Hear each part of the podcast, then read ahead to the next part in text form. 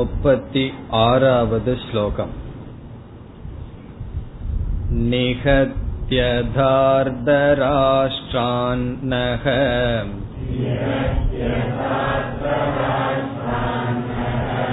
காப்ரேதேஸ்யாஜ்ஜனார்தன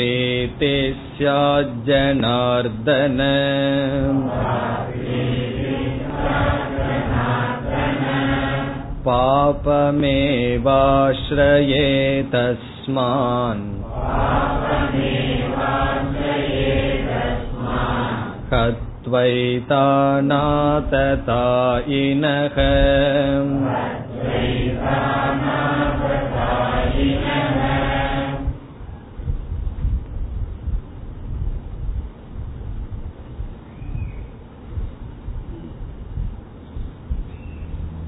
இந்த ஸ்லோகங்களில் அர்ஜுனன் மோகத்தில் வசப்பட்டு பேசிக்கொண்டு வருகின்றான். முதலில் அவனுடைய மனதில் பீஷ்மர், துரோணர் இவர்களை குறித்த பற்று, அதை நாம் ராகக என்று பார்த்தோம்.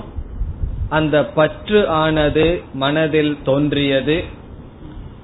அதை தொடர்ந்து அவனுடைய மனதில் சோகம், துயரம் தோன்றியது. இவர்களெல்லாம் என்னால் அழிக்கப்பட வேண்டியவர்களாக இருக்கிறார்களே என்று அவன் துயரப்பட்டான். மூன்றாவதாக அவனுடைய மனதில் மோகம் தோன்றியது. சென்ற வகுப்புகளில் பார்த்தோம், மோகத்தினுடைய லட்சணம் புத்தியானது ஒரு சூழ்நிலையில் தவறாக தீர்மானிக்கின்ற பாவனை. புத்தியினுடைய செயல் நிச்சயத்தல், இது இப்படித்தான் என்று தீர்மானம் செய்ய வேண்டியது புத்தி. ஆனால் புத்தி மோகத்தில் இருந்தால் எது சரியோ அதை தவறு என்று தீர்மானிக்கும், எது தவறோ அதை சரி என்று தீர்மானிக்கும். இப்பொழுது அர்ஜுனன் அப்படிப்பட்ட மனநிலையிலிருந்து பேசிக்கொண்டு வருகின்றான். ஒரு முக்கியமான கருத்து ஞாபகத்தில் வைத்துக் கொள்ள வேண்டியது என்னவென்றால், நாம் வாழ்க்கையில் ஒரு செயலை தொடர்ந்து செய்ய வேண்டும் என்றால் மனமும் புத்தியும் சேர்ந்துதான் செயல்பட்டாக வேண்டும்.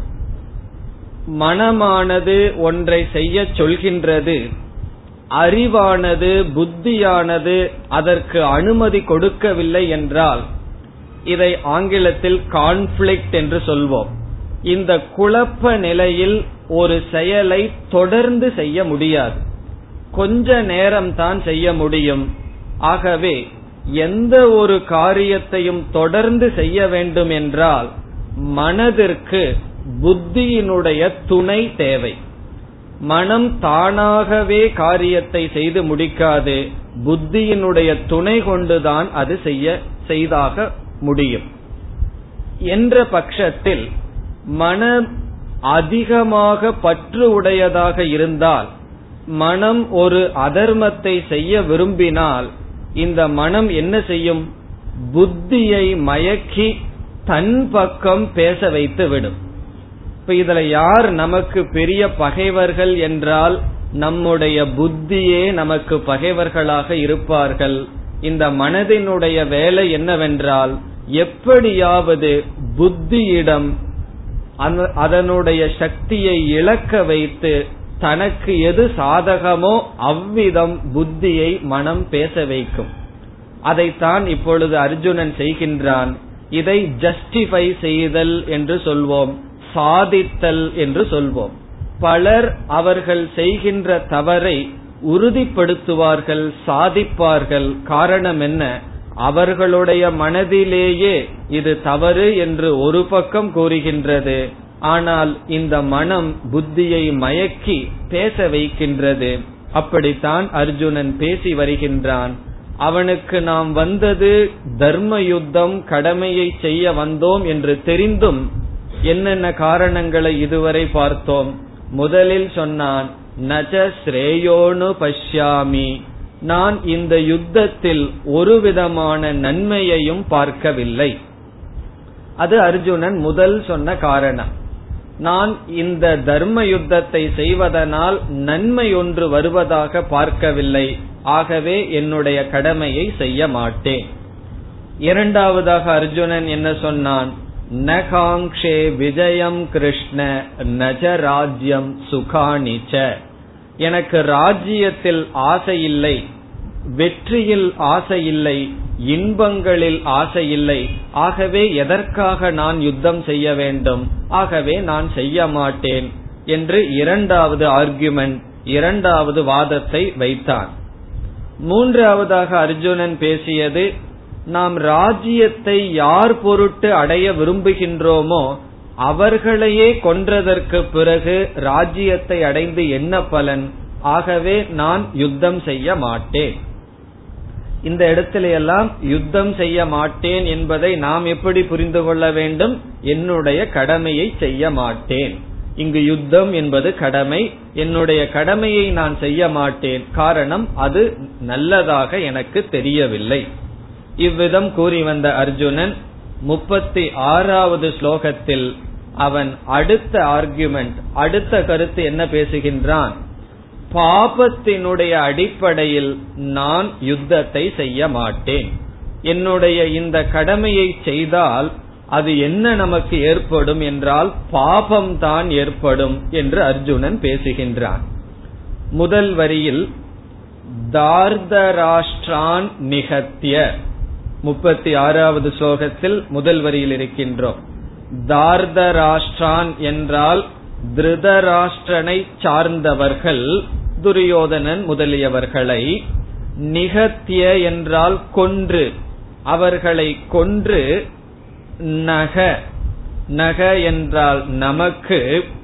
கா பிரீதிஹி ஸ்யாத், பிரீதி என்றால் சுகம், கா பிரீதி என்றால் என்ன சுகம், ஸ்யாத் வரும். ஜனார்தன ஹே கிருஷ்ணா, ஜனார்தன என்பது கிருஷ்ணனை அழைக்கின்றான். ஹே கிருஷ்ணா, திருதராஷ்டிரனை சார்ந்தவர்களை நாம் கொள்வதினால் நமக்கு என்ன பிரீதி வந்துவிடும், என்ன சுகத்தை நாம் அனுபவிப்போம் என்று அவன் கேட்கின்றான். இந்த இடத்துல கேள்வி என்ன பிரீதி வரும் என்று கேள்வி அல்ல, ஆக்ஷேபார்த்தே, அவன் ஆக்ஷேபனை செய்கின்றான், என்னதான் வந்துவிடும், ஆகவே ஒரு விதமான பிரீதியும் சுகமும் நமக்கு வராது இவர்களை கொன்றால். பிறகு பகவான் நினைக்கலாம், உனக்கு பிரீதி வருதோ பிரீதி வரவில்லையோ, நம்முடைய கடமைகளை புண்ணியத்திற்காக தர்மத்திற்காக செய்ய வேண்டும் அல்லவா, ஆகவே சில கடமைகளெல்லாம் நம்ம வாழ்க்கையில செய்யறதுக்கு சந்தோஷமா இருக்கும், அதை நம்ம தத்துவம் பேசிட்டு செய்வோம், இது என்னுடைய கடமை, நான் நல்லா செஞ்சிருவேன்னு சொல்லிடுவோம். இப்ப டாக்டர் ஒரு மருந்தை கொடுத்து நீ இத காஃபில சாப்பிடுன்னு சொன்னா ரொம்ப சந்தோஷமா செஞ்சிருவோம். காரணம் என்ன? எனக்கு அது பிடிக்கும். காஃபி சாப்பிடாம இருந்த மருந்தை சாப்பிடுன்னு சொன்னா தான் சாப்பிட மாட்டோம். காரணம் என்ன? நமக்கு அது பிடிப்பதில்லை. இப்ப நமக்கு பிடிக்கிற கடமை ஒன்று வந்து விட்டால் அதுல நமக்கு ஒரு கஷ்டமும் இல்லை.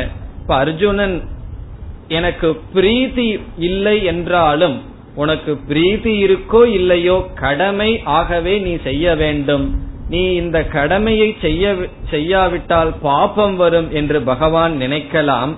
அதற்கு அர்ஜுனன் சொல்கின்றான், நாம் இதை செய்வதுதான் பாபம் என்று பேசுகின்றான் அர்ஜுனன்.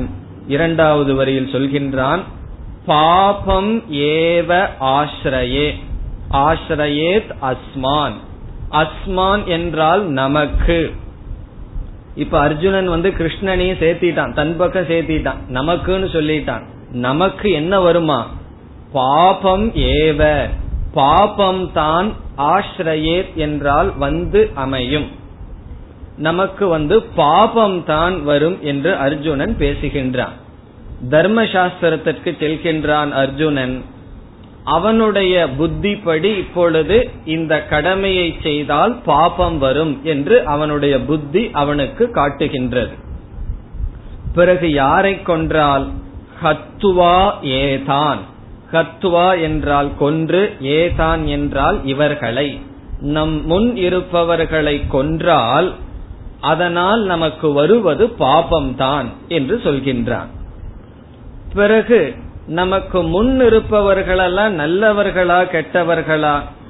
அர்ஜுனன் முன் இருக்கின்ற திருதராஷ்டிரனை சார்ந்தவர்கள் இருக்கிறார்கள் அல்லவா, அவர்கள் நல்லவர்களா கெட்டவர்களா என்றால் அவர்கள் நமக்கு நம்மளுடைய சொந்தம், அவர்கள் என்னை சார்ந்தவர்கள், இருந்தாலும் அவர்கள் பாபிதான் என்று அர்ஜுனன் ஏற்றுக்கொள்கின்றான். திடீர்னு சகுனிய பார்த்திருப்பான் போல் இருக்கு, உடனே என்ன சொல்றான் அவன், ஆததாயினகன்னு சொல்றான். ஆததாயினக என்றால் மகா பாவி என்று பொருள். அவர்கள் பாவிகள் தான், பாவத்தை செய்தவர்கள் தான், தவறானவர்கள் தான், இருந்தாலும் அவர்களை கொன்றால் நமக்கு பாபம் தான் வரும் என்று கூறுகின்றார். ஆததாயி என்றால் மகா பாவி என்று பொருள். சாஸ்திரத்தில் யார் 6 விதமான பாவத்தை செய்துள்ளார்களோ, அந்த 6 செய்திருக்கலாம் அல்லது அதுல ஏதோ ஒன்றை செய்திருக்கலாம், அப்படி செய்தால் அவர்களுக்கு ஆததாயி என்று பெயர். இப்போ ஒருவன் ஆததாயுவாக எப்பொழுது ஆவான் என்றால் 6 விதமான பாபத்தை செய்தால் அவன் ஆததாயி. அவன் 6ஐயும் செஞ்சிருக்கணுங்கிற அவசியம் இல்லை, ஏதோ ஒன்றை செஞ்சிருந்தாலே ஆததாயி தான். பிறகு அப்படிப்பட்டவனுக்கு தர்மசாஸ்திரம் என்ன சொல், தர்மசாஸ்திரம் என்ன விதி என்றால், ஆததாயினம் ஆயாந்தம் ஹன்யாத் அவிசாரயன். ஆததாயி என்று ஒருவனை நிச்சயம் செய்தால் ஹன்யாத் அவன் கொல்லப்பட வேண்டும், அவிசாரயன் விசாரம் பண்ணாம அவனை கொல்லப்பட வேண்டும். இது தர்மசாஸ்திரத்தினுடைய நியதி. ஒருவன் ஆததாயிவாக ஆகிவிட்டால் அவனுக்கு சென்டென்ஸ் கேபிட்டல் பனிஷ்மெண்ட் தான். ஆனா என்ன செய்யணும், கொன்றுவிட வேண்டும். அவனை கொல்வது பாபம் அல்ல என்பது தர்மசாஸ்திரத்தினுடைய நியதி. இப்ப அர்ஜுனன் என்ன சொல்றான், ஆததாயிங்கிற வார்த்தையும் சொல்லி பிறகு இந்த ஆததாயிகளை கொன்றால் பாபம் வரும் என்று சொல்கின்றான். இந்த ஆததாயிவாகிறதுக்கு என்னென்ன பாபம் செய்திருக்கணும் நம்ம தெரிஞ்சு வச்சுக்கோ. இதெல்லாம் செய்யாம இருக்கிறதுக்கு என்னென்ன 6 விதமான பாபம். முதல் பாபம் என்னவென்றால் வீட்டுக்கு தீ வைத்தல். யாராவது வீட்டுக்கு தீ வைக்கிறது முதல் பாபம். அக்னிதக, அக்னிதக என்றால் அக்னியை வைப்பது. இத சொன்ன உடனே துரியோதனனை என்ன பண்ணான்னு நமக்கு நல்லாவே தெரியும். இந்த டிவி வந்ததுனால இந்த நல்ல விஷயம் தெரியாம நம்மள எரியாம போயிருக்குமே. ஆகவே அவன் தீ வைத்துள்ளான். இப்ப யாராவது வீட்டுக்கு தீ வைத்தால் அவன் ஆததாயி.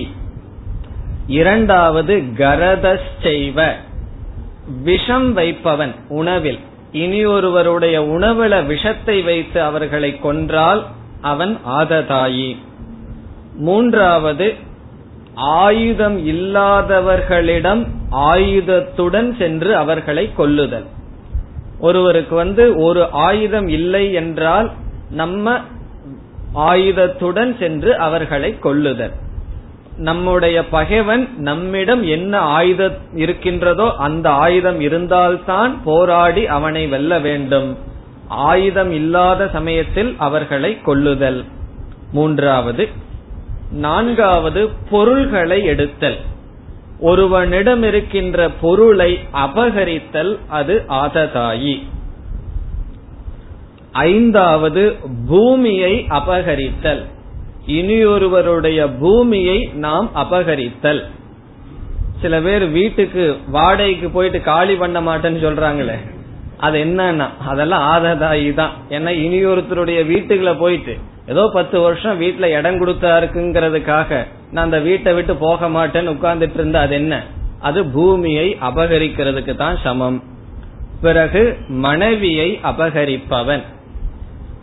வீட்டுக்கு தீ வைத்தல், விஷம் உணவில் வைத்தல், ஆயுதம் இல்லாதவனிடம் ஆயுதத்தை பயன்படுத்தி கொள்ளுதல், பொருள்களை அபகரித்தல். பொருள்களை அபகரித்தலுக்கு லஞ்சம்னு சொல்லலான்னு நினைச்சேன், அது ரொம்ப பேருக்கு போயிருந்து வேண்டான்னு விட்டுட்டேன். அடுத்தது பூமியை அபகரித்தல், இறுதியாக மனைவியை அபகரித்தல். இதையெல்லாம் துரியோதனை பண்ணியிருக்கான். ஆகவே அவனுக்கு இந்த ஆததாயில பாஸ் மார்க் ஆவான்னு சொன்னா அவன் 100% பாஸ் மார்க் ஆயிருவான். காரணம் என்ன, இந்த பாவம் அனைத்தையும் அவன் செய்தவன், துரியோதனனை சார்ந்தவர்கள் செய்தார்கள். இப்ப தர்மசாஸ்திரம் என்ன சொல்லுது? ஒருவன் ஆததாயி என்றால் அவனை கொன்றுவிட வேண்டும். அவனை கொல்வதுதான் தர்மம். காரணம் என்ன? இப்ப சாஸ்திரமே ஒருத்தனை கொல்ல சொல்லுதே என்று சொன்னால் ஒரு நியதி இருக்கு சாஸ்திரத்தில்.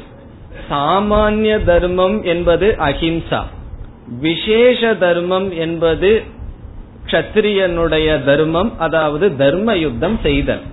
இப்போ ஒரு சூழ்நிலை வருகிறது என்று வைத்துக் கொள்வோம். அந்த சூழ்நிலையில் ஒருவன் இறந்தால்தான் ஒரு குடும்பம் காப்பாற்றப்படும் என்று வந்தால் தர்மசாஸ்திரம் சொல்லுது குலஸ்யார்த்தே ஏகம் தியஜேத். ஒரு குலத்துக்காக ஒருவனை தியாகம் செய்வதில் தவறு கிடையாது. இது எப்படின்னு சொன்னா, நம்மளுடைய கையில பெருவரல்ல ஏதோ ஒரு பெரிய ப்ராப்ளம் வந்திருக்கு, டாக்டர் சொல்றாரு அதை உடனடியா வெட்டி எறியறது தான் நல்லதுன்னு சொல்றாரு. இல்ல நான் அதை விட மாட்டேன்னு சொன்ன என்ன ஆகும்? முழு சிஸ்டத்தையே, முழு உடலையே அது பாதிக்கும். ஆகவே ஒரு குடும்பம் நல்லா இருக்கணுங்கிற சூழ்நிலையில ஒருவன் இறந்தால்தான், ஒருவனை தியாகம் பண்ணாதான் குடும்பம் நல்லா இருக்கும்னு வரணும். நமக்கு சௌரியத்துக்காக விட்டுறன்னு சொல்லக்கூடாது. அப்படி ஒரு நிபந்தனை வந்தால் அவனை தியாகம் செய்வதில் தவறு கிடையாது. பிறகு கிராமஸ்யார்த்தே குலம் தியஜேத். ஒரு கிராமம் நல்லா இருக்கணும்னு சொன்னா ஒரு குலம் அழிந்துதான் ஆக வேண்டும் என்றால் தர்மசாஸ்திரம் சொல்கிறது அழிக்கலாம். பிறகு நகரஸ்யார்த்தே கிராமம் தியஜேத். ஒரு நகரம் நல்லா இருக்கணும்னு சொன்னா ஒரு கிராமமே நாசமாகணுங்கிற சூழ்நிலை வந்தால் அதை செய்யலாம். தேசஸ்யாஸ்யே நகரம் தியஜேத். ஒரு தேசத்துக்காக நகரத்தை அழிக்கலாம். பிறகு அந்த ஸ்லோகம் எப்படி முடிகிறது தெரியுமோ? ஆத்மார்த்தம் பிருத்திவீம் தியஜேத். அதாவது உண்மைக்காக உலகத்தையே நாம் தியாகம் செய்யலாம். ஆத்மார்த்தம்னா தனக்காக, மோட்சத்திற்காக என்ன வேண்டுமானாலும் நாம் தியாகம் செய்யலாம். இது தர்மசாஸ்திரம். ஆத்மார்த்தம் பிருத்திவீம் தியஜேங்கிறது வேதாந்தம், முன்னாடி வர்றதெல்லாம் தர்மசாஸ்திரம். இந்த தர்மசாஸ்திரம் அர்ஜுனனுக்கு தெரியாமல் அல்ல, அவனுக்கு தெரிகின்றது. ஆனால் இப்பொழுது மோகத்தில் அவன் பேசுகின்றான். ஒருவருடைய மனசுல மோகம் வந்துடுதுன்னு சொன்னா அது அவர்களுக்கு தெரியாது, அவர்களுக்கு தெரியாமலேயே அது அவர்களை அழித்து வரும். கேன்சர் போல மற்ற நோயெல்லாம் வந்தா நமக்கு வெளியே காமிச்சிரும். சில நோய் அறிகுறி தெரியாம உள்ள இருக்கும். அப்படி அறிகுறி தெரியாம உள்ள இருக்கிற நோய்க்கு பேரு தான் மோகம். அது ஏன் எனக்கு தெரிஞ்சு இருக்கட்டுமேனா, அது தெரிஞ்சா அது இருக்காது. அதுதான் அந்த மோகத்தினுடைய லட்சணமே. நான் தப்பா புரிஞ்சிட்டு இருக்கிறேன் அப்படின்னு நம்மளையே ஒரு கேள்வி கேட்டுட்டோம், தப்பா புரியவே மாட்டோம். நான் நினைக்கிறது சரிதான்னு நினைச்சிட்டு இருக்கிற வரைக்கும் நாம் அப்படித்தான் நினைத்து கொண்டிருப்போம். ஆகவே அர்ஜுனன் அந்த மோகத்தில் இருக்கின்றான். அர்ஜுனனுக்கு புரிய போகின்றது, இரண்டாவது அத்தியாயத்தில் அவனுடைய மனம் மாறப் போகின்றது. அப்பொழுதுதான் அவன் ஒரு நல்ல மாணவனாக மாற இருக்கின்றான். ஆகவே இங்கு திருதராஷ்டிரனை சார்ந்தவர்களை கொள்வதினால் நமக்கு என்ன பிரீதி வந்துவிடும் கிருஷ்ணா? அவர்களை கொள்வதினால் பாபம் தான் வரும். அந்த ஆததாயிகளை, பாவிகளை கொன்று நாம் எதற்கு பாவத்தை சேர்த்தி கொள்ள வேண்டும் என்று அவனுடைய வாதம் இங்கு. இனி மேலும் அர்ஜுனன் தொடர்கின்றான். 37வது ஸ்லோகம். தஸ்மான் நார்ஹா வயம் ஹந்தும்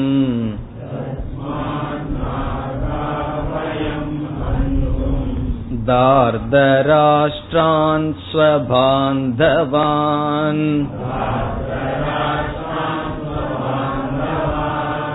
ஸ்வஜனம் ஹி கதம் ஹத்வாம் சுகினஸ்யாம மாதவ.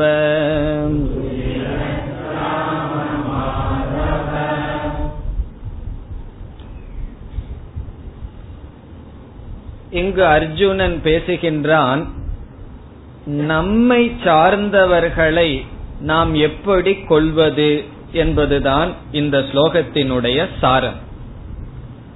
இந்த ஸ்லோகத்தில் நாம் கவனிக்கத்தக்க சொல் சுவ பாந்தவான், நம்மை சார்ந்தவர்கள் என்ற வார்த்தையை அர்ஜுனன் தன்னை அறியாமல் பயன்படுத்துகின்றான்.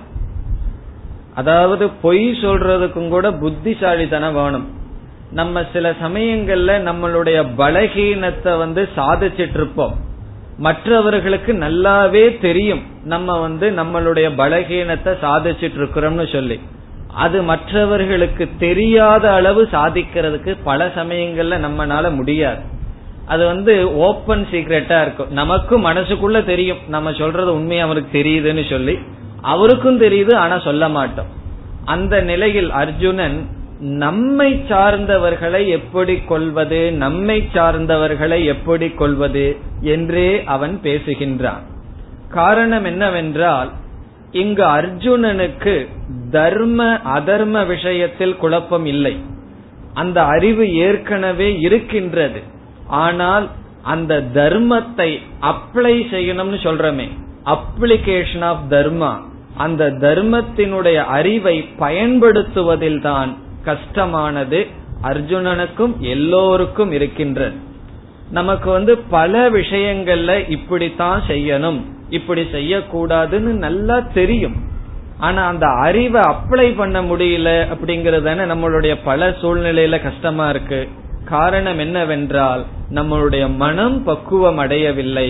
நம்முடைய மனம் அந்த அறிவை எடுத்து செயல்படும் அளவு மனதை நாம் பண்படுத்தவில்லை. அதுதான் இங்கு அர்ஜுனனுக்கு. அது மட்டுமல்லாமல் நமக்கென்று ஒரு அளவுகோலை நம்ம வச்சுட்டு வாழ்க்கைய வாழ்றோம், மற்றவர்களுக்கென்று ஒரு அளவுகோலை வச்சிருக்கோம். அளவுகோல்னு சொன்னா ஸ்கேல், அது எல்லாத்துக்கும் சமமா இருக்கணும்.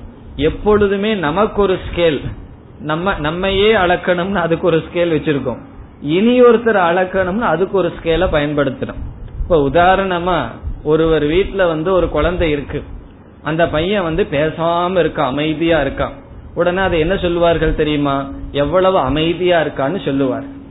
அதே வீட்டுல பக்கத்து வீட்டு குழந்தை அந்த மாதிரி அமைதியா இருந்தா என்ன சொல்லுவார்கள் தெரியுமா? அது ஊமை, குழந்தைக்கு விளையாடவே தெரியல என்று சொல்வார். ஒரு கால் நம்ம வீட்டில் இருக்கிற குழந்தை விளையாடிட்டு ரொம்ப சுறுசுறுப்பா இருந்தா என்ன சொல்லுவோம்? என்ன துடி பாரு நம்ம குழந்தைன்னு புகழ்வோம். அதே பக்கத்து வீட்டு குழந்தை செஞ்சா அது குறும்புன்னு சொல்லி சொல்லுவோம். ஆகவே ஒரே ஒரு செயல் நம்மை சார்ந்தவர்கள் நாம் செய்தால் அதற்கு கொடுக்கிற விளக்கமே வேற. இனி ஒருவர் அதை செய்யும் பொழுது அதை நாம் பேசுகின்ற விதம் வேறு. சொரமெல்லாம் கூட மாறிடும். அப்ப இந்த சொரத்துல மாறி பேசுவாங்க தெரியுமோ, அதெல்லாம் மாறி, அதெல்லாம் நான் செஞ்சு காமிக்க வேண்டான்னு விட்டுட்டேன். அப்படியெல்லாம் சில சொரத்திலேயே பேசுவார்கள். அந்த ஒவ்வொரு பேச்சிலையும் அந்த விஷம் அப்படிங்கிறது கலந்து இருக்கும். ஆகவே ஒவ்வொருவருடைய வாழ்க்கையில பார்த்தா தனக்குன்னு ஒரு விதமான ஸ்கேல் வச்சிருக்காங்க.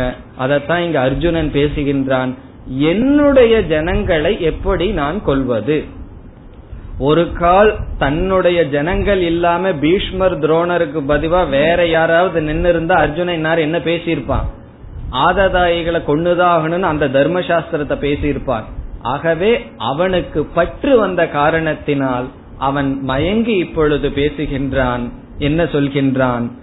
தஸ்மாத், தஸ்மாத் என்றால் ஆகவே, வயம் ந அர்ஹாஹா, நாம், ந அர்ஹாஹா என்றால் நமக்கு தகுதி இல்லை, நாம் அதை செய்வதற்கு தகுதியானவர்கள் அல்ல, அர்ஹதை அற்றவர்களாக இருக்கின்றோம்.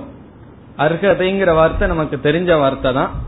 உனக்கு அர்ஹதை இருக்கான்னு சில சமயம் கேட்போமே, அதத்தான் அர்ஜுனன் சொல்றான். நமக்கு அர்ஹதை கிடையாது. வயம் ந அர்ஹாஹா.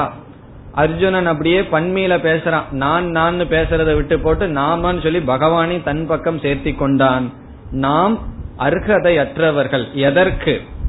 தார்தராஷ்டிரான் ஹந்தும், திருதராஷ்டிரனை சார்ந்தவர்களை கொள்வதற்கு நமக்கு அர்ஹதை கிடையாது. தார்தராஷ்டிரான் ஹந்தும் ந அர்ஹாஹா. இந்த தார்தராஷ்டர்கள், திருதராஷ்டிரனை சார்ந்தவர்கள் யார்? ஸ்வ பாந்தவான். ஸ்வ என்றால் நம்முடைய பாந்தவாகா, உறவினர்கள். நம்முடைய உறவினர்களாகிய திருதராஷ்டிரனை கொள்வதற்கு நமக்கு அருகதை கிடையாது, நாம் அதை அவர்களை கொல்ல கூடாது.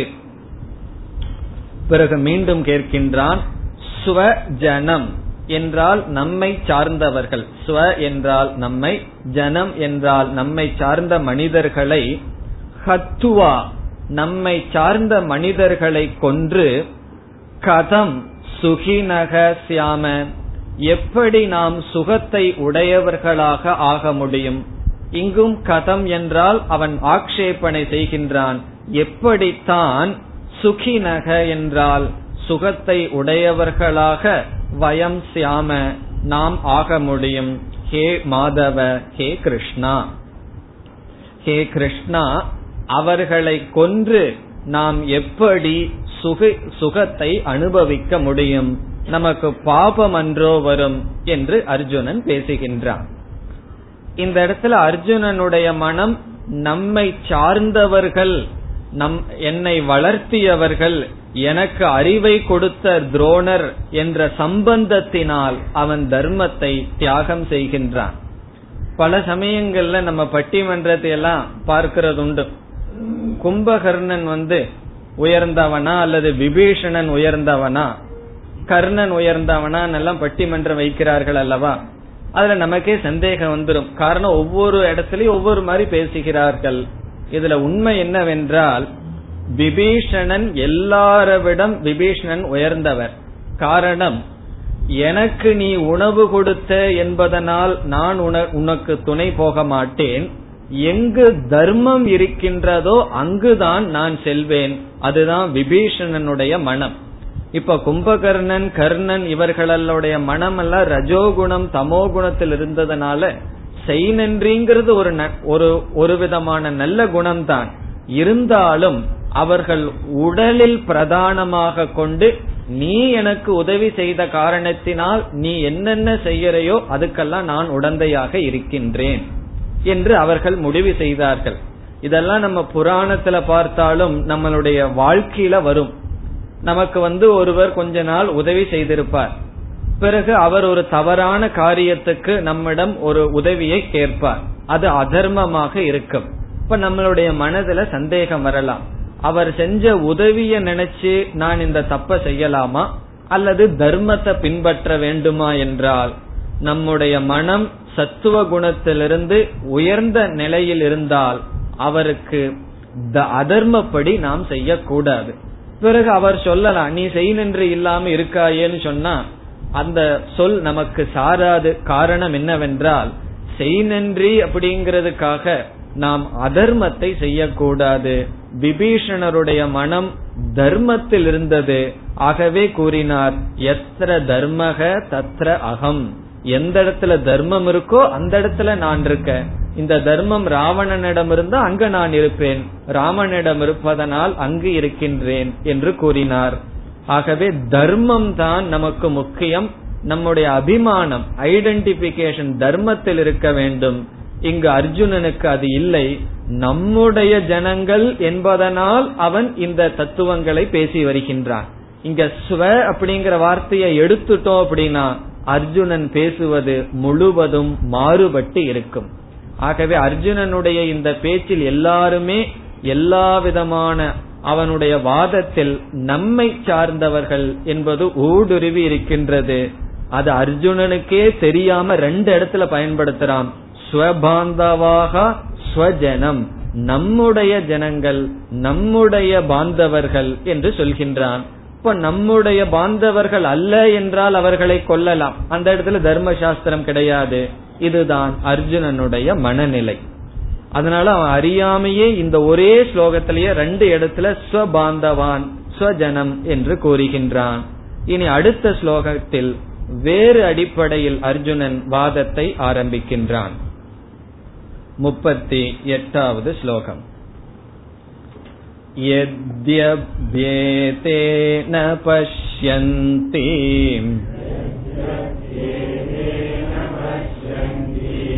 லோபோபகத சேதசஹ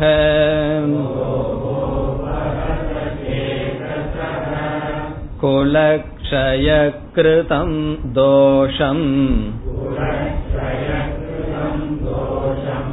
மித்ரத்ரோஹே ச பாதகம்.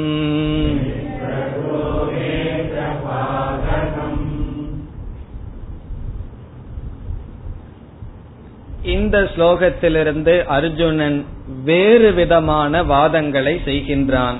இதெல்லாமே ஜஸ்டிபிகேஷன், அவனுடைய மோகத்தினுடைய விளைவு. என்ன சொல்கின்றான்? யுத்தத்தினுடைய விளைவை பார்க்கும் பொழுதும் நாம் இந்த யுத்தம் செய்யக்கூடாது.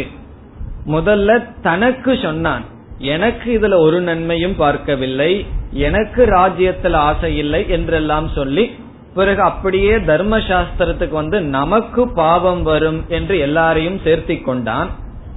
இப்பொழுது ஒரு கால் இந்த யுத்தத்தை நாம் செய்தால் இதனுடைய விளைவு என்ன, யுத்தத்திற்கு பிறகு என்ன வரும் என்று அவன் கற்பனை செய்து அதை பார்க்கும் பொழுதும் நாம் யுத்தம் செய்யக்கூடாது. இதுதான் இதற்கு பிறகு வருகின்ற அவனுடைய வாதம். இது அவனுடைய கடைசி வாதம். இதற்கு மேல அவனுக்கு பேசுறதுக்கு ஒண்ணு இருக்க போறது இல்லை. கடைசியா என்ன சொல்றான்?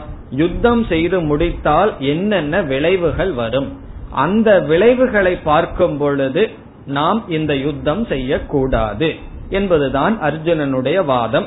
பிறகு யுத்தத்தினுடைய விளைவு என்ன வரும், அதெல்லாம் அர்ஜுனனே சொல்ல போகின்றான்.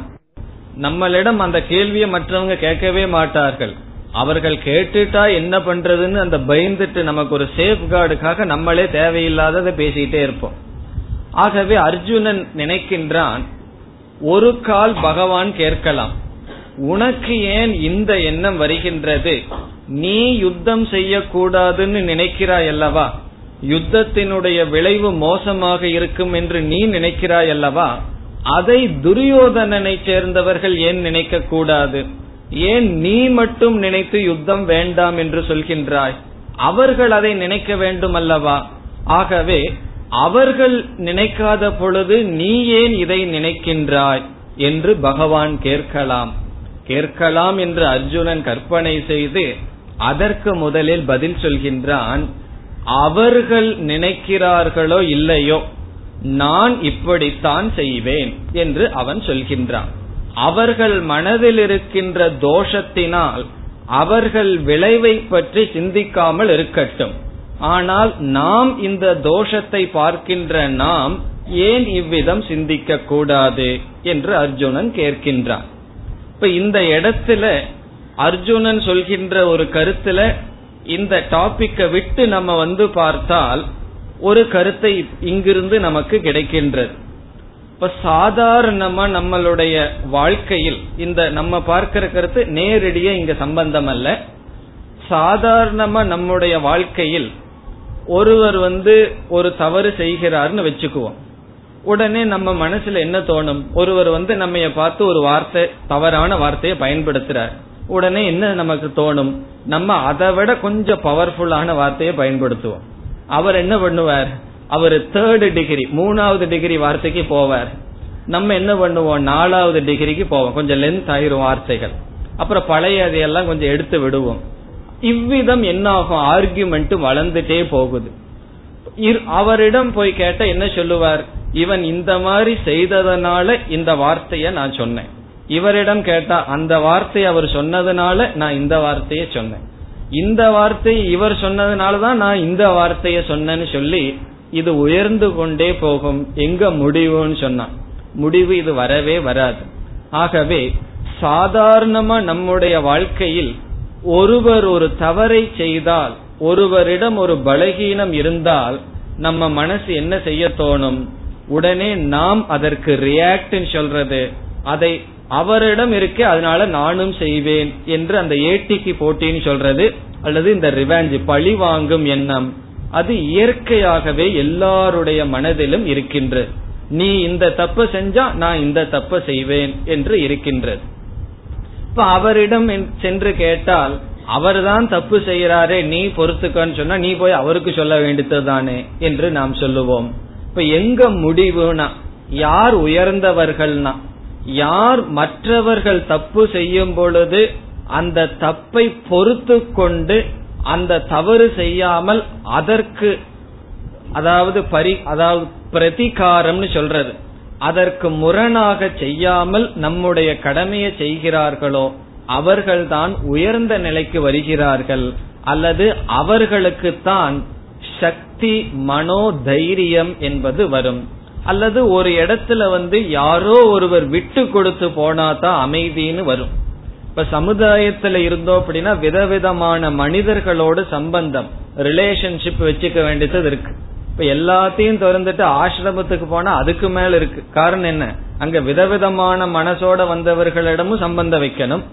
எல்லாத்தையும் விட்டுட்டு வனத்துல போய் மிருகங்களை போல் அலைஞ்சிட்டு இருந்தா ஒரு பிரச்சனையும் கிடையாது, இந்த அறிவெல்லாம் நமக்கு வேண்டாம்.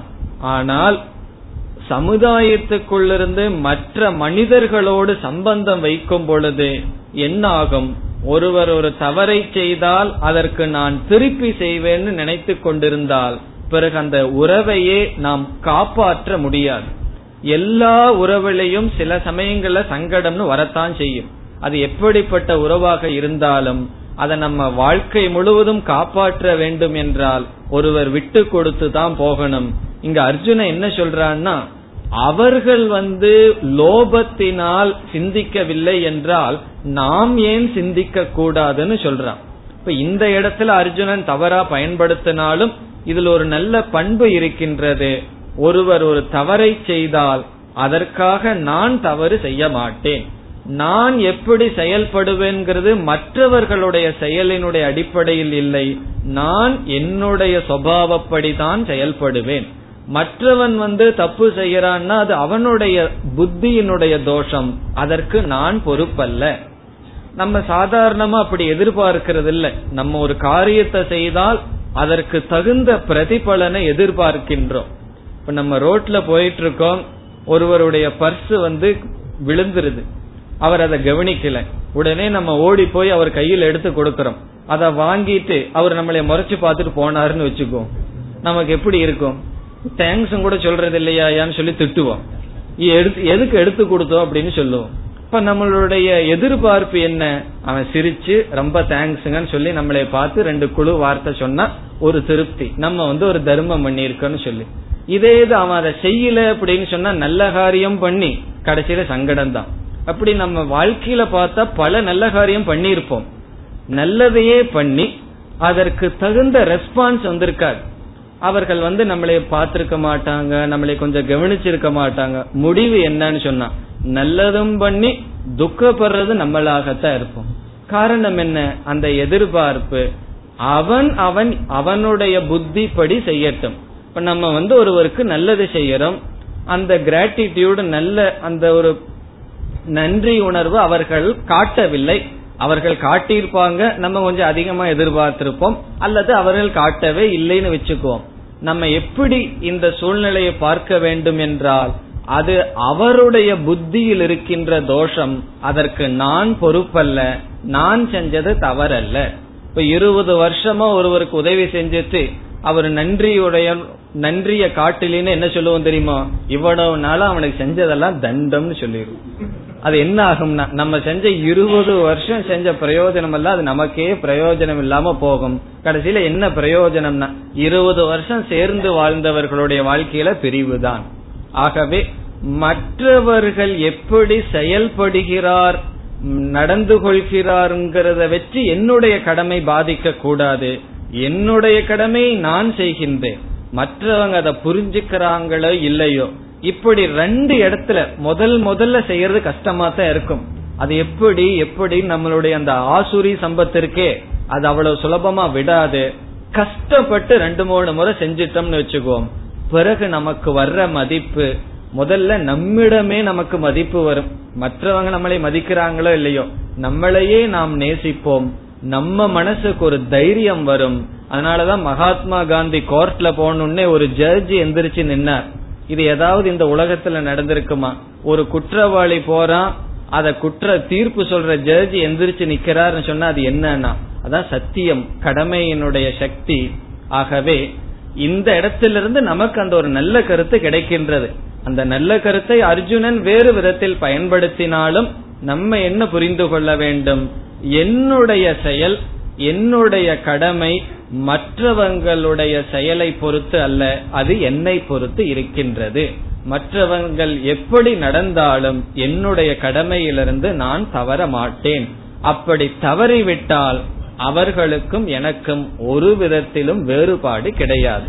அதைத்தான் அர்ஜுனன் சொல்கின்றான். அவர்கள் பார்க்கவில்லை, இந்த யுத்தத்தினுடைய விளைவை அவர்கள் பார்க்கவில்லை என்றால் நாம் ஏன் பார்க்க கூடாது, நாம் ஏன் சிந்திக்க கூடாது என்பது அர்ஜுனனுடைய கேள்வி. அதை சொல்கின்றான். யத்யபி, யத்யபி என்றால் ஒரு ஈவன் தோ, அதாவது ஏதே ந பஷ்யந்தி. ஏதே என்றால் இவர்கள், இவர்கள் என்றால் திருதராஷ்டிரனை சார்ந்தவர்கள். ந பஷ்யந்தி, அவர்கள் பார்க்கவில்லை. எதை பார்க்கவில்லைன்னு சொல்லி இரண்டாவது வரியில சொல்றான், யுத்தத்தினுடைய விளைவினால் வருகின்ற தோஷத்தை அவர்கள் பார்க்கவில்லை. ந பஷ்யந்தினா அவர்களுக்கு புரியவில்லை, அவர்கள் நாம் சிந்திப்பது போல் சிந்திக்கவில்லை. அதற்கு அர்ஜுனன் சரியான காரணத்தையும் சொல்றான். அவர்கள் ஏன் சிந்திக்கவில்லை? இப்ப துரியோதனன் எல்லாம் ஏன் தயாராக யுத்தத்திற்கு இருக்கிறார்கள் என்றால், லோபோபகத சேதசக. சேதசக என்றால் புத்தி, லோபம் என்றால் லோபம் என்கின்ற, லோபம் சொன்னா நமக்கே வேண்டும், நானே அனுபவிக்க வேண்டும், மற்றவர்களிடம் பகிர்ந்து கொள்ளக்கூடாது என்கின்ற புத்திக்கு லோபம் என்று பெயர். தானத்துக்கு ஆப்போசிட்டான புத்தி லோபம். தானம்னு சொன்னா இருக்கிறத பகிர்ந்து சாப்பிடுறோம், லோபம்னா அது எனக்குத்தான் வேண்டும் என்கின்ற, உபகதம்னா அதனால தாக்கப்பட்ட, லோபத்துடன் கூடிய புத்தியை உடையவர்கள். அவர்களுக்கு லோபம் என்ற புத்தி வந்த காரணத்தினால் யுத்தத்தினுடைய விளைவை அவர்கள் பார்க்கவில்லை. ஆனால் ஏன் நாம் பார்க்க கூடாதுன்னு சொல்லி அடுத்த ஸ்லோகத்தில் கேட்பார். இப்ப லோபோபகத சேதசக என்பது காரணம். அவர்கள் எப்படிப்பட்டவர்கள்? லோபத்தினால் புத்தியை இழந்தவர்கள். அவர்கள் பார்க்கவில்லை. எதை பார்க்கவில்லை? இரண்டாவது வரி, குலக்ஷய கிருதம் தோஷம். குலக்ஷயம், ஒரு குலத்தை நாசம் செய்வதனால் வருகின்ற தோஷத்தை அவர்கள் பார்க்கவில்லை. குலக்ஷயம் என்றால் ஒரு குலத்தை நாசம் செய்கின்ற, கிருதம் என்றால் குலத்தை நாசம் செய்வதனால் வருகின்ற குறைகளை அவர்கள் பார்க்கவில்லை. இப்ப யுத்தம்ங்கிறது என்ன? குலங்களை நாசம் செய்வதுதானே. ஆகவே ஒரு ஃபேமிலி, ஒரு குலத்தை நாசம் செய்வதை அவர்கள் பார்க்கவில்லை. அது மட்டுமா, மித்ர துரோகேச்ச பாதகம். மித்ர துரோகே என்றால் இங்கு மித்ரன் என்றால் நமக்கு வேண்டியவர்கள், துரோகம் என்றால் அவர்களுக்கு துரோகம் செய்தல் அல்லது கொல்லுதல். நமக்கு வேண்டியவர்களை கொல்வதனால் வருகின்ற பாதகம். பாதகம் என்றால் வீழ்ச்சி, பாபம், அதனால் வருகின்ற தோஷம். ஒரு குலத்தை நாசம் செய்வதனால் வருகின்ற தோஷத்தையும், நம்முடைய நண்பர்களை துரோகம் செய்வதனால் அல்லது அழிப்பதனால் வருகின்ற பாதகத்தையும் வீழ்ச்சியையும் ஏதேன பஷ்யந்தி, அவர்கள் பார்க்காத போதிலும் நாம் ஏன் இதை பார்க்கின்ற நாம் இந்த யுத்தத்திலிருந்து விலகிக் கொள்ளக் கூடாது? இப்ப இந்த லாஜிக் என்ன தத்துவம் என்றால், மற்றவர்களுக்கு புரியவில்லை என்றால் நாம் ஏன் புரிந்து நடந்து கொள்ளக் கூடாது? மற்றவர்கள் கோபப்படுறாங்கன்னா நானும் கோபப்படுவேன், மற்றவர்கள் தவறா நடந்து கொள்கிறார்கள் என்றால் நானும் தவறாக நடந்து கொள்வேன் என்று நாம் ஏன் சொல்ல வேண்டும்? மற்றவர்கள் அவர்களுடைய புத்தியில் இருக்கின்ற தோஷத்தில் தவறு செய்யலாம், நான் ஏன் தவறு செய்ய வேண்டும்? ஆகவே நமக்கு ஒரு முக்கியமான வேல்யூ இங்க என்ன கிடைக்கிறது? மற்றவர்கள் தவறு செய்கிறார்கள் என்பதற்காக நம்ம தவறு செய்யக்கூடாது. அப்படி செய்தோம்னா தவறுக்கு தவறு அது பிரச்சனையை சால்வ் பண்ணாது. தவறுக்கு நல்லது செஞ்சாதான் சூழ்நிலை அமைதியாகுமே தவிர, ஒரு தவறு இனி ஒரு தவறினால் அந்த சூழ்நிலையிலிருந்து நாம் விடுதலை அடைய முடியாது. அதத்தான் அர்ஜுனன் சொல்கின்றான். பிறகு அடுத்த ஸ்லோகத்தில் அர்ஜுனன் கேட்கின்றான், நாம் ஏன் பார்க்க கூடாது என்று. 39வது ஸ்லோகம் கதம் ந ஜ்ஞேயமஸ்மாபிஹ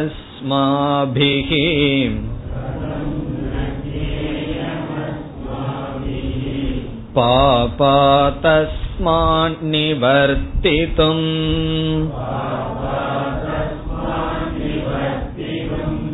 குலக்ஷயக்ருதம் தோஷம் பிரபஷ்யத்பிர்ஜனார்தன.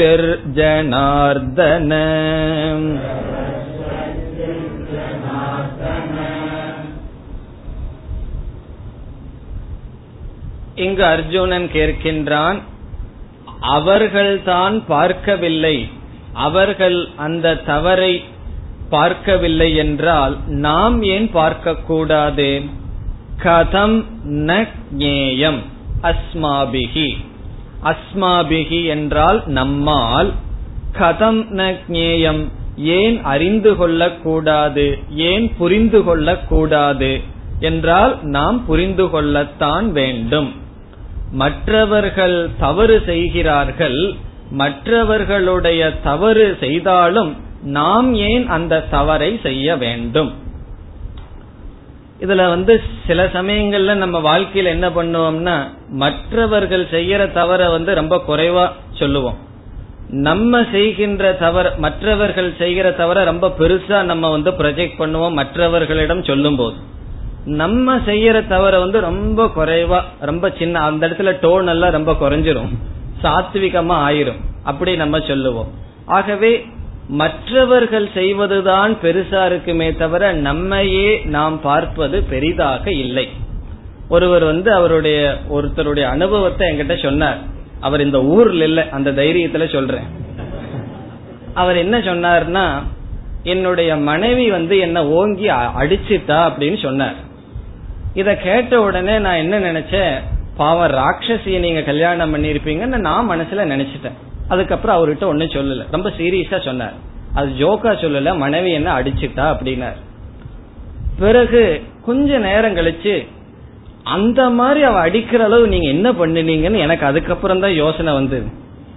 அதுக்கப்புறம் நான் ஒன்னும் பெருசா ஒன்னும் பண்ணலன்னு அவர் என்கிட்ட கொஞ்ச நேரம் சொல்லல. சரி என்னதான் பண்ணீங்கன்னு சொல்லுங்களேன், தெரிஞ்சுக்கலான்னு சொன்னா, அவர் இட்லிக்கு நெய் கேட்டிருக்கார், அந்த அம்மா எண்ணெய் விட்டுடுது, அந்த இட்லிய வாயிலிருந்து அவ மூஞ்சியில துப்பிட்டாராம். இதுதான் நான் செஞ்சேன்னார். இப்ப நான் சொன்னேன், அந்த இடத்துல நான் இருந்திருந்தேன்னா கரண்டியிலேயே அடிக்க சொல்லி இருப்பேன். அப்பந்தான் தெரிஞ்சது ஒரு ராட்சசிக்கு ராட்சசம் கிடைச்சிருக்கார். அப்படி மற்றவர்களுடைய தப்பு பெருசா நம்ம சொல்லிட்டு இருப்போம். நம்ம என்ன பண்ணுவோம், அந்த அடிய வாங்குறது, அந்த அடிய வாங்குற மாதிரி அவரு தானே நடந்துட்டார், அத முதல்ல நம்ம சொல்ல மாட்டோம். ஆகவே மற்றவர்கள் செய்யற தப்பு நமக்கு ரொம்ப பெருசா தெரியும். அதாவது ஒரு லென்ஸ் இருக்கு, சின்னதா பெருசா காட்டுற லென்ஸ் ஒன்னு இருக்கு, பெருசா சின்னதா காட்டுற லென்ஸ் ஒன்னு இருக்கு. அப்படி மற்றவர்களுடைய தப்ப நம்ம கண்ணு அந்த லென்ஸ் ஆயிரும். அது எனக்கு தெரியல, கான்விக்ஸ் கான்வெக்ஸ் ஏதோ ரெண்டு லென்ஸ் இருக்கு. அது என்ன ஆகும்னா, சின்ன தப்ப பெருசா காமிக்கும். நம்ம தப்ப என்ன ஆகும்னா, பெரிய தப்ப எல்லாம் அந்த லென்ஸ் நம்ம கண்ணு சின்னதா காமிக்கும். அதுதான் நம்மளுடைய இயற்கை. இதத்தான் அர்ஜுன சொல்ற, அப்படி நம்ம ஏன் செய்யணும்? அவர்கள் லோபத்தினால் பார்க்க வேண்டாம், நாம் ஏன் பார்க்க கூடாது? அதை கேட்கின்றான். கதம் ந ஞேயம் அஸ்மாபிஹி, நம்மால் ஏன் அறிந்து கொள்ள கூடாது? பிறகு இரண்டாவது வரியில சொல்றான், நாமெல்லாம் யார், நமக்கு என்ன தெரிகின்றது? குலக்ஷய கிருதம் தோஷம் பிரபஷ்யத்பிஹி. குலக்ஷய கிருதம் தோஷம் சென்ற ஸ்லோகத்துல சொன்னதையே சொல்லி, குலக்ஷயத்தினால செய்த தோஷத்தை பிரபஷ்யத்பிஹி பார்க்கின்ற அஸ்மாபிஹி, நாம் எப்படிப்பட்டவர்கள், இந்த யுத்தத்தினுடைய விளைவை பார்க்கின்ற நம்மால் ஏன் நாம் இதை தெரிந்து கொள்ள கூடாது, யுத்தத்திலிருந்து விடுதலை அடையக்கூடாது? இப்ப குலக்ஷய கிருதம் தோஷம் என்றால் யுத்தத்தினுடைய விளைவு, குல நாசத்தினால் வருகின்ற தோஷத்தை பிரபஷ்யத்பிஹி என்றால் பார்க்கின்ற நம்மால் அஸ்மாபிஹி என்ன செய்யணுமா, பாபாத் அஸ்மான் நிவர்த்திதும், நிவர்த்திதும் என்றால் விடுதலை அடைதல் அல்லது சென்று விடுதல். இப்ப அர்ஜுனன் யுத்தத்திலிருந்துனே சொல்லல, இந்த பாபத்திலிருந்து நம்ம ஏன் விடுதலை அடையக்கூடாதுன்னு சொல்றான். இப்ப அர்ஜுனன் முடிவே செய்துட்டான், நம்ம யுத்தம் பண்றதுங்கிறது பாபம், இந்த பாபத்திலிருந்து நாம் ஏன் விடுதலை அடையக்கூடாது. நிவர்த்திதும் என்றால் விட்டு விடுவது, எதில், பாபாத் அஸ்மாத், இந்த பாபத்திலிருந்து. இந்த பாபம்னு அர்ஜுனன் சொல்றது யுத்தம் செய்வது, கடமையை செய்வது, இந்த பாபத்திலிருந்து நிவர்த்தி அடைவது, விலகிக் கொள்வது. ந ஞேயம் கதம், ஏன் நம்மால் அதை பற்றி சிந்திக்க கூடாது. காரணம் என்ன, ஹே ஜனார்தன, ஹே கிருஷ்ணா, இந்த குலக்ஷயத்தினால் வருகின்ற தோஷத்தை நாம் பார்க்கின்றோம், அவர்கள் பார்க்கவில்லை. இப்ப இப்படி குலக்ஷயத்தினால தோஷம் வரும்னு சொல்லிட்டே போனா பகவானுக்கு சந்தேகம் வரலாம், குலக்ஷயத்துல என்ன தோஷம் வரும்னு சொல்லி அர்ஜுனன் விளக்குகின்றான். குலக்ஷயத்தினால என்னென்ன தோஷம் வரும். குலக்ஷயம் என்றால் ஒரு குடும்பம் அழிந்தால், யுத்தத்தில் இருப்பவர்கள் இறந்து விட்டால் என்னென்ன தோஷம் வரும் என்று அர்ஜுனன் பேசுகின்றான். 40வது ஸ்லோகம். குலக்ஷயே ப்ரணஷ்யந்தி குலதர்மா சநாதனாஹ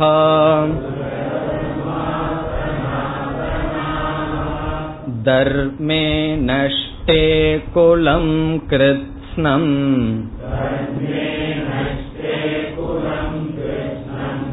அதர்மோபி பவத்யுத.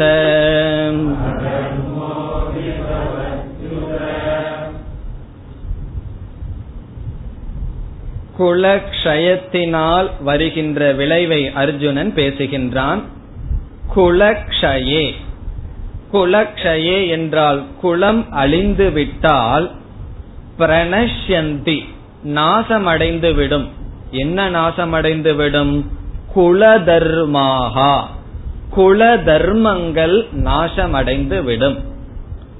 இந்த குலதர்மங்கள் எவ்வளவு நாள் இருக்குன்னா, சனாதனாகா, சனாதனாகா என்றால் பரம்பரையாக வருகின்ற குல தர்மங்கள் நாசமடைந்து விடும். குல தர்மம் என்றால் என்ன, குல தர்மம் என்றால் ஒவ்வொருவருடைய வீட்டிலும் ஒவ்வொருவருடைய குடும்பங்களிலும் சில சம்பிரதாயமான சில தர்ம காரியங்கள் அல்லது சில செயல்களை பின்பற்றி வருவார்கள். நம்மளே சொல்லுவோம், எங்க வீட்டுல இது செய்யறதா வழக்கம், எங்க வீட்டுல இப்படி நாங்க செய்வோம், இந்த நாள்ல இந்த தர்மத்தை செய்வோம் என்று ஒவ்வொருவருடைய குடும்பத்திலும் பரம்பரையாக சில தர்மங்களை நாம் பின்பற்றி வருவோம். அது குல தர்மம் என்று சொல்வது. வர்ண தர்மத்தை பற்றி அர்ஜுனன் கூற இருக்கின்றான். பிராமண கஷத்திரிய வர்ண தர்மமும் பிறகு பேசுவான். இங்கு குல தர்மம்னா எந்த ஜாதியாகட்டும் அவரவர்களுடைய ஃபேமிலி ட்ரெடிஷன் சொல்றது, அவரவர்களுடைய குடும்பத்திலே பரம்பரையாக சில தர்மங்களை பின்பற்றி வருவார்கள். அந்த தர்மம் எல்லாம் அழிந்துவிடும் என்று சொல்கின்றான் அர்ஜுனன். இப்ப குலக்ஷயே என்றால் குலம் நாசமடைந்தால் அந்த குலத்தில் இருக்கின்ற தர்மங்கள் எல்லாம் நாசமடைந்து விடும்.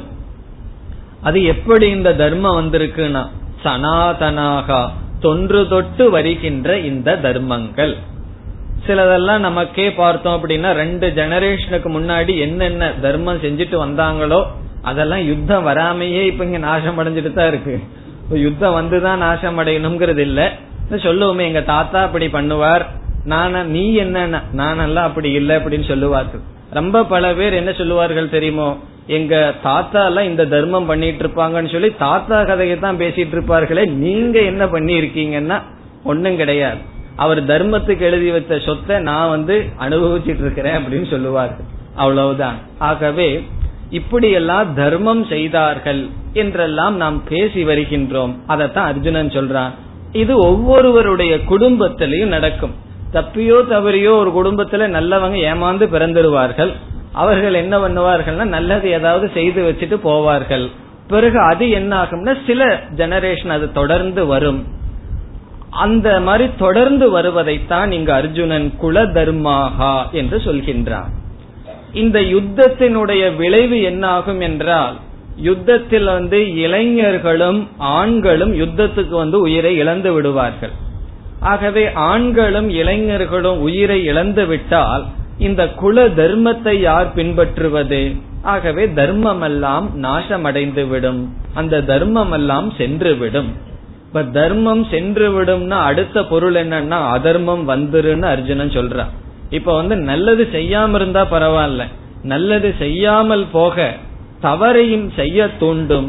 ஆகவே இரண்டாவது வரியில் சொல்கின்றான், தர்மே நஷ்டே, இந்த தர்மமானது நாசமடைந்து விட்டால் சில ஃபேமிலி ட்ரெடிஷன், சில நல்ல பழக்கங்கள் எல்லாம் நாசமடைந்து விட்டால் கிருத்னம் குலம், முழு கிருத்னம் என்றால் என்டையர், முழுமையாக, குலம் அந்த குலம் முழுதும் அதர்மக அபிபவதி உத, உத என்றால் அர்ஜுனன் சொல்ற அப்படி ஆயிரும் அல்லவா, அதர்மக என்றால் அதர்மமானது, அபிபவதி என்றால் தோன்றிவிடும். இந்த குலத்தை தர்மத்தை அதர்மம் மேல் எடுத்துக் கொள்ளும் என்று சொல்கின்றான். காரணம் என்ன? தர்மத்தையே நம்ம செய்துட்டு வந்த நாம் அந்த தர்மத்தை விடுவதே அதர்மம். அது மட்டுமல்ல, தர்மத்தை விட்டு விட்டால் பிறகு அது அதர்மம் உள்ளே வருவதற்கு வாய்ப்பு. பெரியவங்கெல்லாம் சிலதெல்லாம் சொல்லி வைத்திருப்பார்கள், நமக்கு அது காரணம் தெரிஞ்சிருக்கலாம், தெரியாமல் இருக்கலாம். நமக்கு சரியான அறிவு வர்ற வரைக்கும் நாம் அவர்கள் சொன்னபடி ஸ்ரத்தையுடன் செய்வதுதான் நல்லது. அது ஏன் எதுக்குன்னு கேட்காம இருக்கணும். நல்லதுன்னா செய்துதான் வர வேண்டும். நீ 4 பேர்த்துக்கு சாப்பாடு போடுன்னு சொல்றாங்கன்னா அது செஞ்சது வர்றதுல தவறு கிடையாது. ஆகவே அர்ஜுனன் சொல்கின்றான், இப்படி சில ட்ரெடிஷனல் தொடர்ந்து வருகின்ற பழக்கத்தில் நஷ்டம் ஏற்பட்டு விட்டால் அதர்மமானது வந்துவிடும்.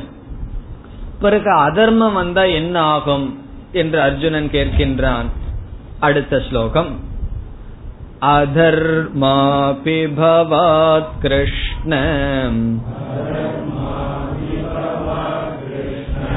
பிரதுஷ்யந்தி குலஸ்த்ரியக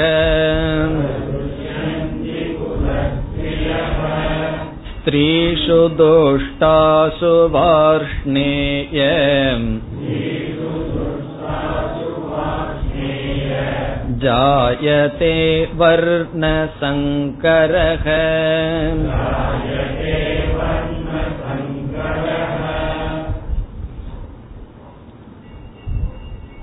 இந்த ஸ்லோகத்தில் அர்ஜுனன் கூறுகின்றான், ஒரு குலத்தில் ஒரு குடும்பத்தில் அதர்மம் சென்று விட்டது என்று வைத்துக் கொண்டால் அந்த குடும்பமே நாசத்தை அடைந்துவிடும் என்று கூறுகின்றான். பிறகு அந்த குடும்பத்தில் இருக்கின்ற பெண்களும் கெட்டு விடுவார்கள் என்று அர்ஜுனன் கூறுகின்றான். ஒரு குடும்பத்துக்கு மிக முக்கியமான அங்கமாக இருப்பவர்கள் பெண்கள். அந்த பெண்கள் தவறாக வாழ்க்கையை நடத்திவிட்டால் அந்த குடும்பம் முழுதும் அழிந்துவிடும் என்று அர்ஜுனன் கூறுகின்றான். அடிக்கடி இந்த பட்டிமன்றம் எல்லாம் கேட்போம் தெரியுமோ, குழந்தைகளுக்கு அம்மா முக்கியமா அப்பா முக்கியமா கூட்டு குடும்பம் முக்கியமா தனி குடும்பம் முக்கியமானு சொல்லி. அப்படி ஒரு குடும்பத்துக்கு முக்கியமான பொறுப்பு பெண்களிடமா ஆண்களிடமான்னு சொன்னா அர்ஜுனன் கூறுகின்றான், அர்ஜுனன் சொல்ல வேண்டாம், தர்மசாஸ்திரமே கூறுகின்றது, ஒரு குடும்பத்தினுடைய முன்னேற்றத்திற்கு பெண்கள் தான் காரணம், அதில் சந்தேகமே கிடையாது. ஒரு குடும்பத்துல ஆண்களிடம் ஏதாவது குறை இருந்தாலும் அந்த குடும்பம் மேல வந்துடும், ஒரு பெண்ணிடம் குறை இருந்தால் அந்த குடும்பம் மேலே வராது. அதை அர்ஜுனன் இங்கு கூறுகின்றான். அதை அர்ஜுனன் இந்த ஸ்லோகங்களிலும் அடுத்த ஸ்லோகத்திலும் கூறுகின்றான். அதை பற்றி அடுத்த வகுப்பில் விசாரிப்போம். ஓம் பூர்ணமத பூர்ணமிதம் பூர்ணாத் பூர்ணமுதச்யதே பூர்ணஸ்ய பூர்ணமாதாய பூர்ணமேவாவசிஷ்யதே. ஓம் சாந்தி சாந்தி சாந்தி.